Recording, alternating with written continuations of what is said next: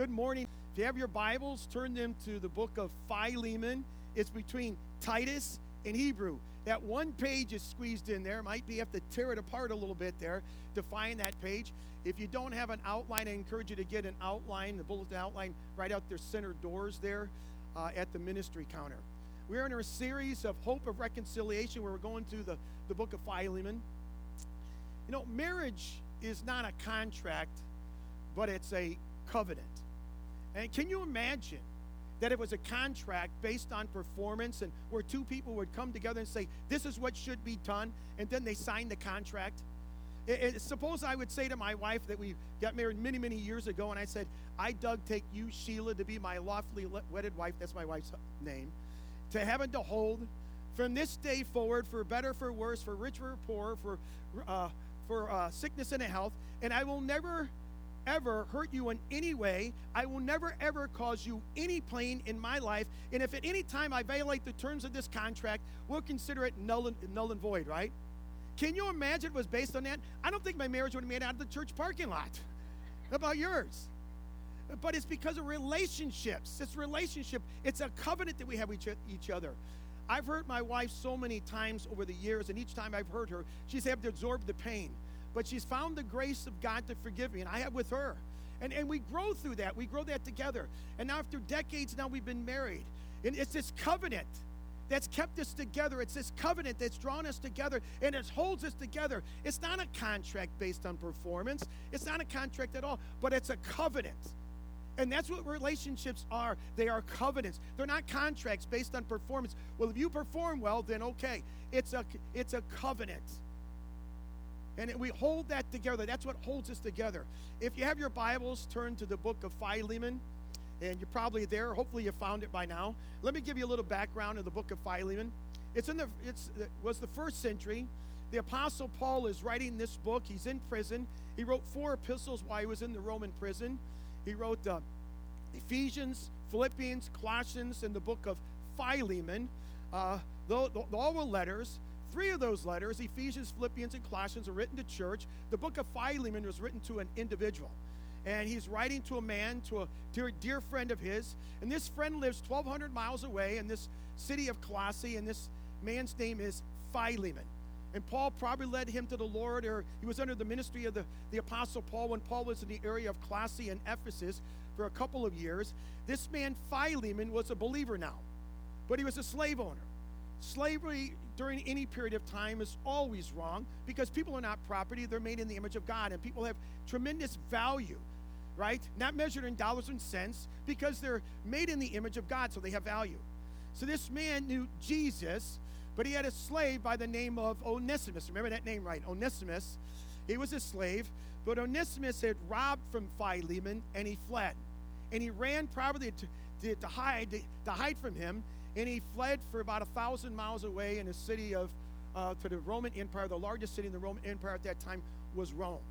And we find in the providence of God that he ends up meeting the Apostle Paul in jail, either one or two ways, either because Paul had visitation rights and he went to go visit him, or Onesimus did something wrong and, and now he's in prison alongside the Apostle Paul.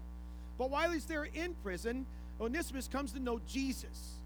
And he's about ready to leave, and Paul wants him to do wants to do the right thing, so he wants to send it back to Philemon. So he writes a letter. And this letter is 25 verses that he writes. And can you imagine the Apostle Paul giving this letter to Onesimus to take back to Philemon? And, and here's the letter I want you to give him. Now, this is the day before Harleys and Hondas, the day before buses and planes and, and cars and trucks. It's 1,200 miles. He has to go back to Colossae. It's a long, long way. And he's traveling back. His life could be in jeopardy. He doesn't know what Philemon's going to do. He doesn't know the backlash and all those things are going to happen. But he's got a long, long road to think about it, right? As we look at this letter today, I want you to think of it from the perspective of Philemon. Think of Philemon, the slave owner. I can imagine, I don't know if it happened like this, but I can imagine it could have happened like this that uh, Onesimus comes to the door, and knocks on the door uh, of Philemon. Philemon opens the door and looks at him and says, Where have you been? You dirty, rotten scoundrel. Can you imagine him saying that? You stole from me and you ran from me. Where have you been? And Onesimus may say, Wait, wait, before you have me beat, I want you to read this letter from the Apostle Paul. And he gives him this letter. And by the end of our moments together, what I want you to do, I want you to decide what do you think Philemon did in this case of reconciliation? The Bible doesn't tell us what he did. Doesn't tell us at all. What do you think he did as we read this letter together? We get into this. This is the third message in this series as we read this. I'm so glad there was a peacemaker by the name of the Apostle Paul that came and was trying to bring people together. It's different than an arbitrator. An arbitrator will bring two dueling parties together. He would try to find common grounds. They will sign papers and everything, and then he goes away until that contract is expired or until it's been broken. That's not what a peacemaker does. A peacemaker brings peace between people who have a relationship. And he comes together and tries to bring them back together when that covenant has been broken, tries to reconcile them. That's what he tries to do. So a peacemaker is very, very valuable. So what we want to look at, if you have your outline, we want to look at three actions of a peacemaker this morning. And the first one, let me give you the first one right up front. We're going to approach people with kindness. We're going to approach people with kindness. Let's read. Before we read, we want to look at it through the eyes of Philemon this morning, of what Philemon is thinking. And notice the beauty of what Paul is saying here. And Paul could have done, he could have appealed through his apostolic authority, but he did not do that. He could have wrote and says, uh, Dear Philemon, uh, I'm sending Onesimus back to you. He is now a brother in Christ. He's accepted Jesus Christ. I'm not sending him back as a slave, but you need to accept him back. You need to forgive him and make it right. You don't have an option. If he owes you anything, I'll pay it back. Uh, you don't have an option. I'm an apostle. You're not. Do it. Love Paul. He could have wrote that, right? He could have wrote that with his apostolic authority, but he didn't do that. He's appealing on the basis of who Philemon is, is what we see here, and, and the common bond that they have of koinonia. What does koinonia mean again? One more time. Koinonia. What does it mean? Fellowship. Yes, fellowship. I want you to know that word. Fellowship. And so he, he's appealing on that, and he's sharing together Jesus Christ and the eternal life that they have together. So what we see here, he appeals to them as a prisoner. Let's read verses 1 through 7 of Philemon. Paul, a prisoner of Christ Jesus, and Timothy, our brother, to Philemon, our dear friend and fellow worker, to Apphia, our sister, to Archippus, our fellow soldier, to the church that meets in your home. Grace to you and peace from God our Father and the Lord Jesus Christ. I always thank my God as I remember you in my prayers, because I hear about your faith in the Lord Jesus and your love for all the saints. I pray that you may be active in sharing your faith so you will have a full understanding of every good thing we have in Christ. Your love has given me great joy and encouragement because you, brother, have refreshed the hearts of the saints. So we read that, and we see that Paul is not even mentioning the name of Onesimus at the beginning of this letter, is he? Doesn't even mention his name. He's telling Philemon who he is. And he, Paul is sharing that he's gentle and he's showing kindness to him, right? That's what we see him doing right here. He's gentle and showing kindness. It happens in relationships sometimes when an event can happen or a series of events that, that brings a cloud over us and sometimes that cloud will, will cause us to kind of have in our minds to diminish the length and breadth and depth of a relationship that we have with someone else. And it's very difficult to, for us because of that brokenness in our humanity sometimes to get past that, to see past all those things because of our brokenness and our sinfulness and our heart.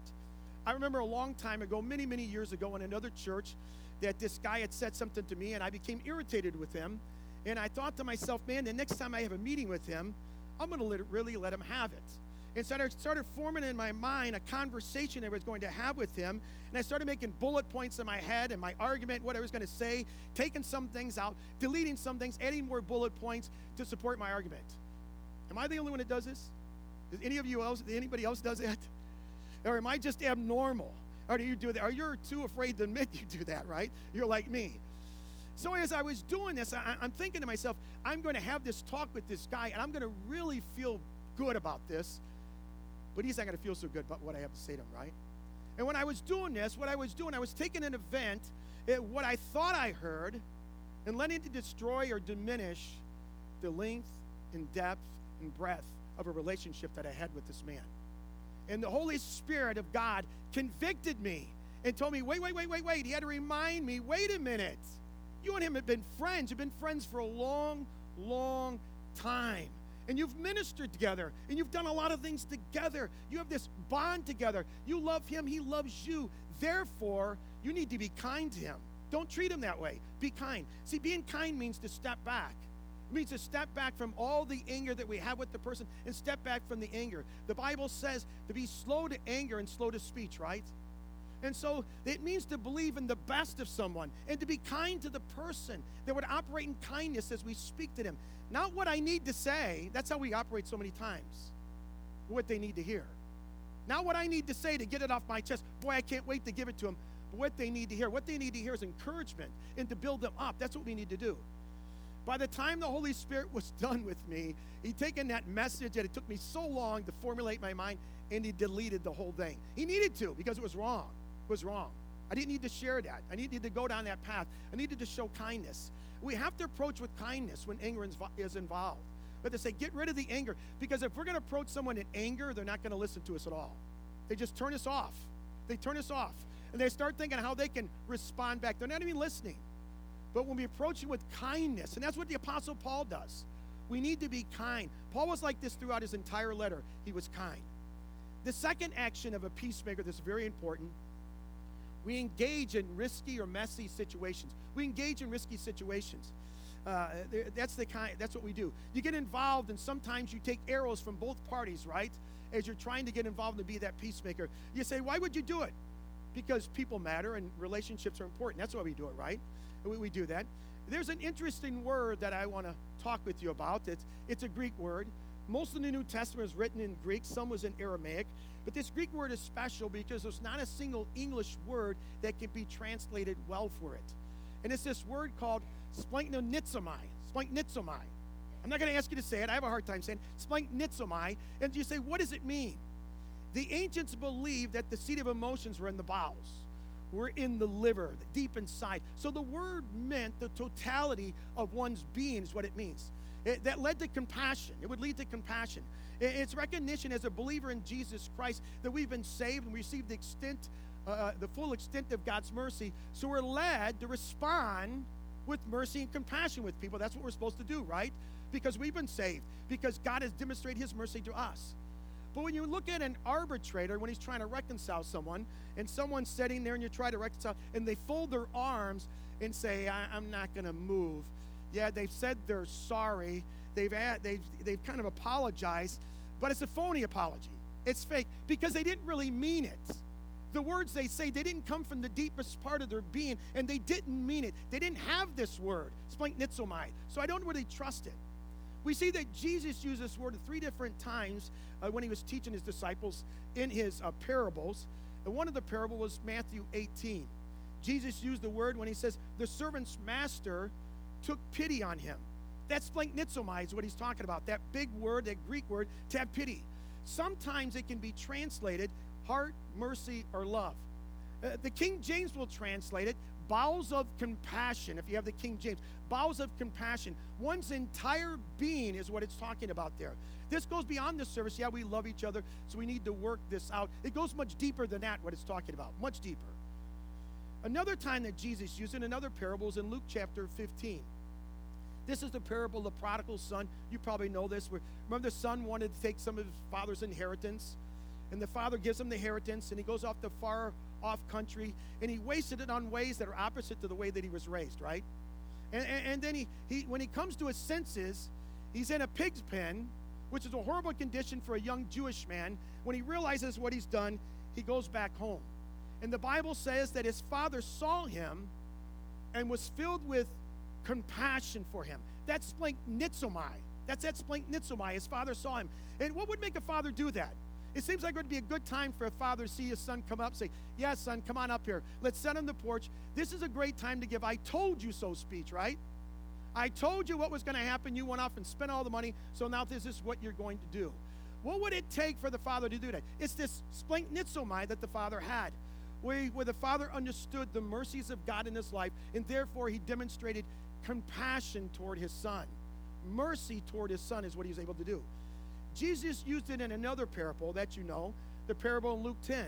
is the parable of the Good Samaritan. You all know that parable. A priest and Levite had already walked on the other side of the road. It was in a dangerous place where they were. And a Jewish man who had been beaten and robbed and left for dead.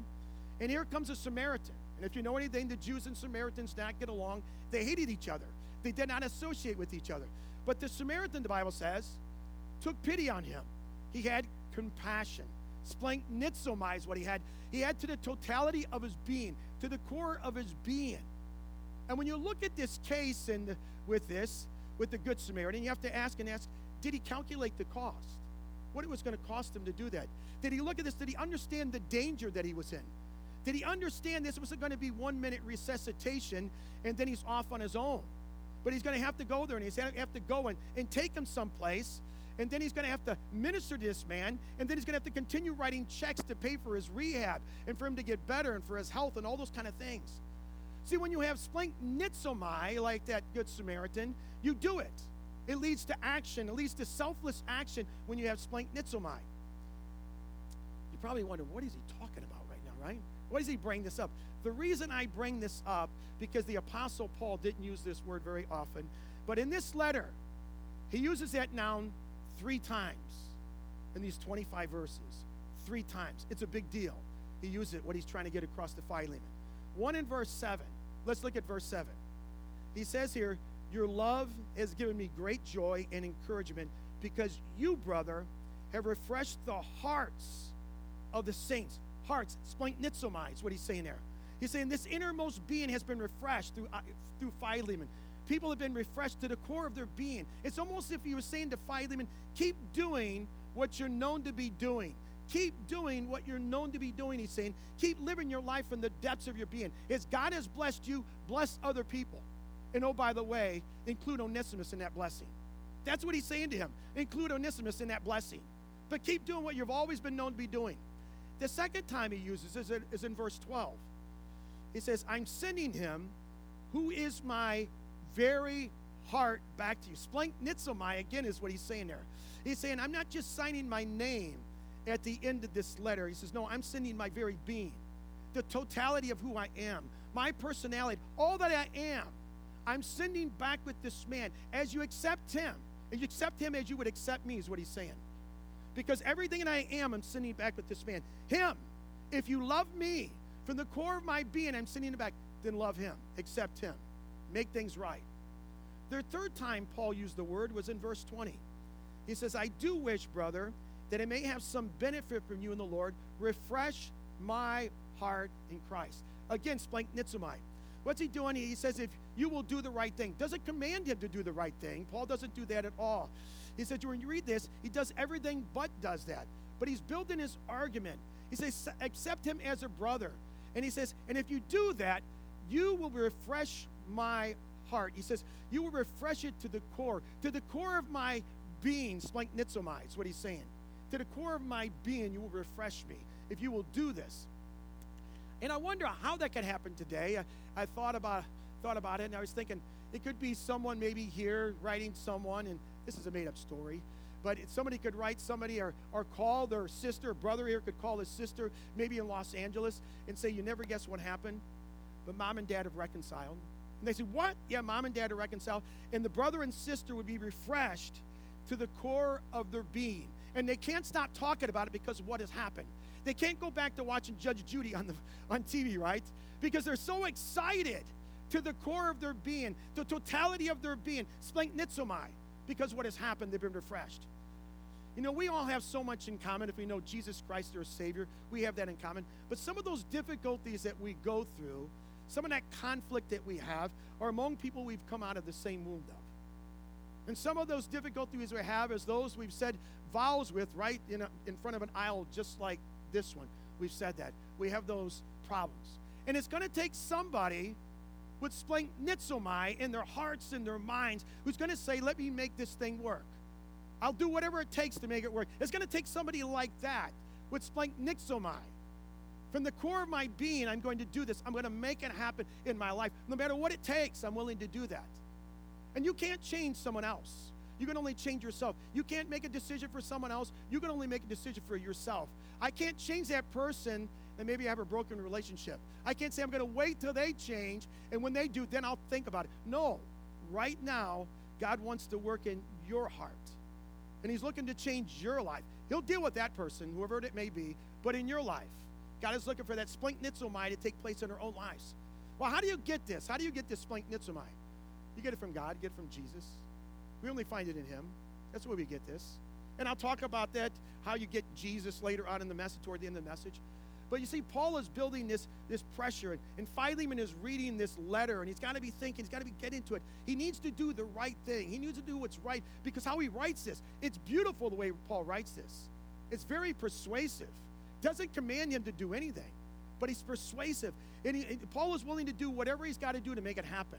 He's got this splanchnizomai. Whatever, whatever I got to do, I'll do this to make it happen. And Paul says, if he owes you anything, I'll pay it back. And he says, not to mention that you owe me, he says, your very soul, your very self, means you owe me your very soul, not to mention that.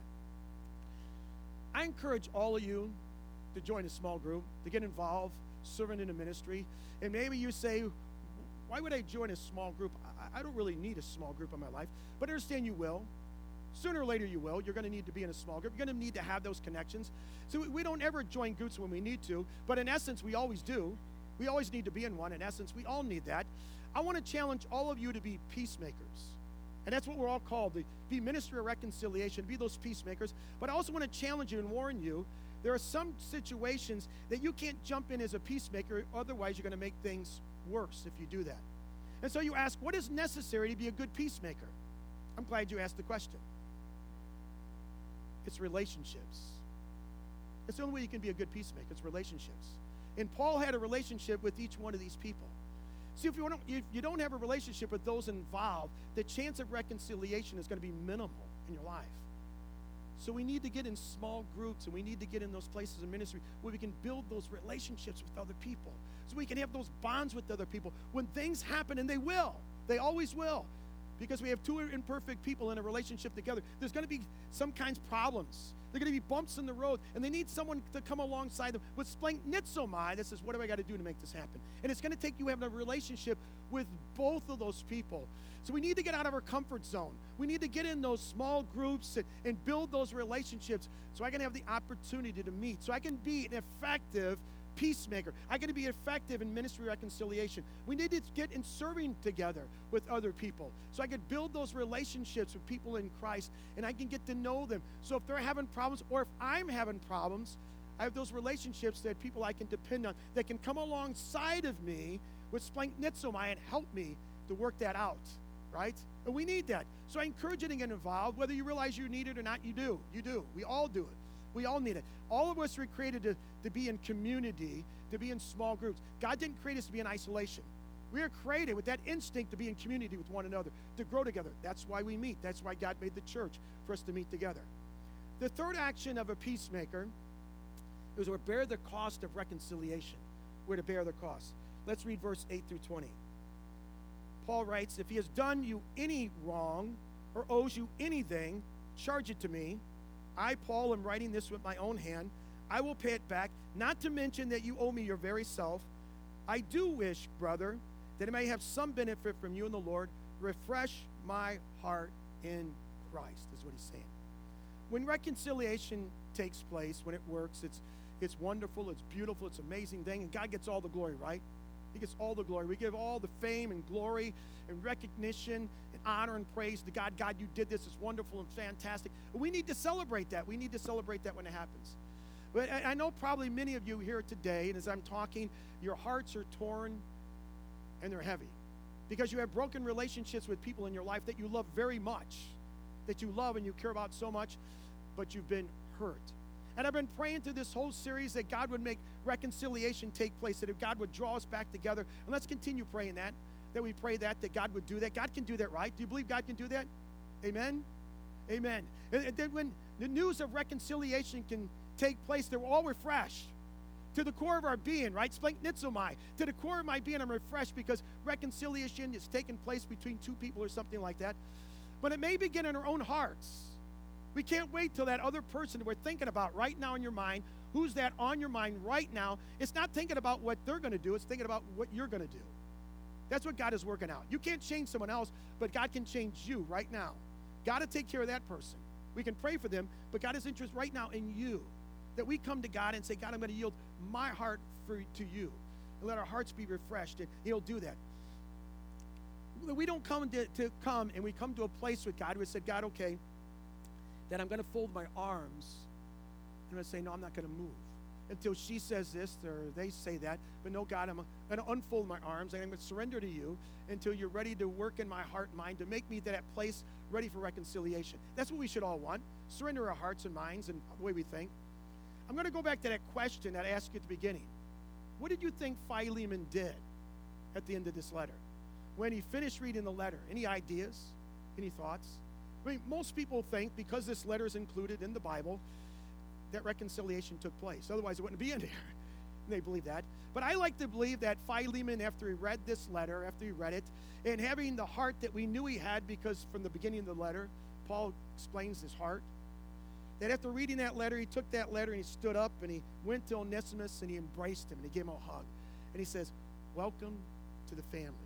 Welcome to my family. And let's worship. That's what needs to happen. That needs to happen between us. And that's what he needed to do. And that's what Paul wanted him to do. Welcome to the family. Let's worship together in my house because the church met in his house. So we learn this from Jesus. Jesus was the great peacemaker, right? Between two warring parties, God who is holy and just to mankind who's been broken and sinful. Eh, God's holiness cannot be minimized to accommodate man's sinfulness, nor can man's sinfulness be whitewashed enough to appease God's holiness. So the Bible tells us that Jesus came to be the peacemaker. According to Ephesians chapter 2, verse 14 and 15, he came and he went to the cross, and God placed all sins upon Jesus, all our sins, all your sins, all the sins upon Jesus. And Jesus made peace for us with God. That now you and I can have peace with God through Jesus. Amen? He was able to do that for us. Spiritually, he was able to do that. Die on the cross. So now you and I, that gap has been bridged between us and God through Jesus because Jesus provides peace with God. He reconciles us to God. Now we can come to God through Jesus. But he also, he continued to make peace when he started his church. He didn't stop there between us and God. Uh, the church he, that he brought to, together in this mysterious way, the Bible says, the two groups of people who hate each other, those Jews in those Gentiles who couldn't stand each other. He broke down that middle wall that partitioned between them. He broke it down and by the cross and brought peace between them. It's a beautiful thing. It's a wonderful thing. Not only to bring spiritual peace between us and God, but he brought a physical peace between the Jews and Gentiles, between you and I and other people. We can have that peace of Jesus with others. We can do that by the power of Christ, by the power of the cross. Amen? And Jesus is still doing that today whatever relationship difficulty that you have today you can't you maybe you say i can't i can't do this anymore. I've tried and it doesn't work. That you'd open up your heart and, and do whatever god would have you to do. Don't close your heart don't fold your arms say i'm not going to do anything but you'd open up your heart and say god i will do whatever you want me to do. And i'll pray for that peace to come. And pray for the peace to happen in your heart and mind in your in your life with other people. Pray for that. And take those speeches that you've written because if you're like me, and I believe many of you are like me, we all kind of do that. Those speeches that we've written, surrender to the Holy Spirit, let Him delete them. Get rid of those speeches, get rid of those things that we have so that we can bring that peace between us and other people. And if you don't know Jesus yet, if you're here today and you say, I, have never put my faith and trust in Jesus, you don't know the peacemaker between us and God. Today, I pray that you would accept Jesus Christ as your Savior.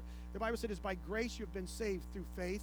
That you would understand that we are all separated from God. I'm separated from God because I'm a sinner. We're all sinners. Because of our sin, it separates us from a holy, just, righteous, perfect God, right? He's perfect, and I am not. No, none of us are. So we're separated, nothing we can do. So God sent his son from heaven to this earth, and he came. That's what we celebrate Christmas in a few weeks about, that he came to this earth, and then he grew up to be a man, and then he went to the cross, and God placed upon Jesus all of our sins. That's what we celebrate Good Friday, and then Easter is all about, where he rose from the dead. And on that cross, Jesus Christ died for all of your sins. He paid for all your sins. He was your substitute upon that cross. He was your peacemaker. He reconciles you to God. And now you and I can approach a holy, just, perfect, righteous God, but we have to come to God His way. And there's only one way it's the way that God has provided for us, and it's through His Son, Jesus Christ. And if you've never put your faith and trust in Jesus, please do that today, okay? Put your faith and trust in Jesus. We're about ready in a few weeks to celebrate Christmas. That's what this is all about that God sent His gift, His gift, His only Son, Jesus Christ, to us. And so you would put your faith and trust in Jesus.